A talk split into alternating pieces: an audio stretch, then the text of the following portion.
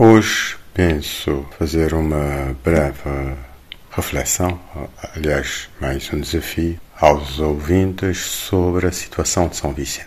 Realmente, São Vicente está numa situação extremamente complicada. Como fazer São Vicente sair do círculo vicioso da decadência, do desnorte, desorientação, da perda de relevância no contexto de Cabo Verde? Essa perda de relevância, quer económica, social, cultural e desportiva.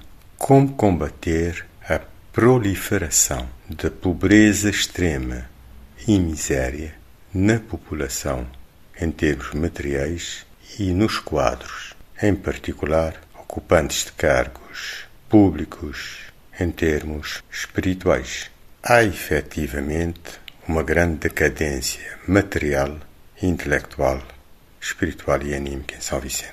Hoje, em São Vicente, figuras de entretenimento, de lazer, muitos deles incapazes de contribuir significativamente para o desenvolvimento da ilha, são hoje as referências públicas, culturais desta ilha.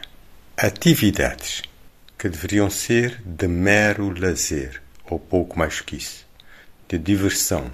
Atividades como o Carnaval, Festival das Gatas ou outros festivais, são hoje os marcos culturais da ilha, sendo utilizados pelos ocupantes de cargos de autoridade como verdadeiras drogas para entorpecer as mentes, em particular dos jovens e não só, embrutecer as vontades e comprar consciência.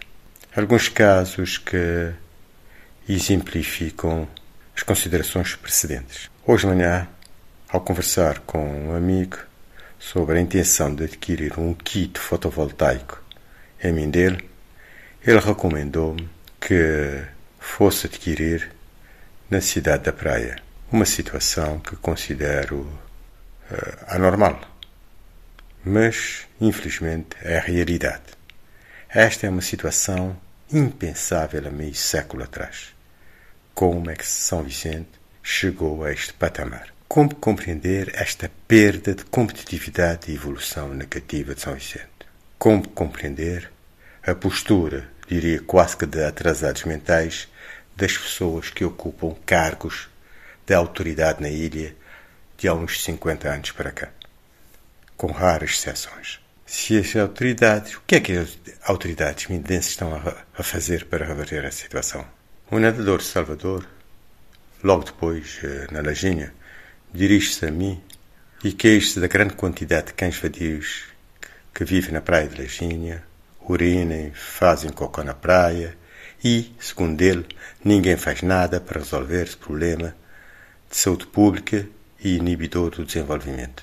Entendo que ele, ao dizer ninguém faz nada, referia-se às autoridades são vicentinas, Câmara e Assembleia Municipal, aos deputados nacionais e locais, à Delegacia de Saúde, aos Ministérios do Mar, do Turismo, ao INP, aos operadores comerciais e aos municípios e sociedade civil organizada de uma forma geral.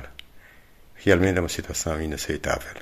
Falar do turismo como motor de desenvolvimento e construir terminais de cruzeiro, falar em nação digital, zonas económicas especiais e não ser capaz de resolver um probleminha como este é uma aberração lógica e até ética.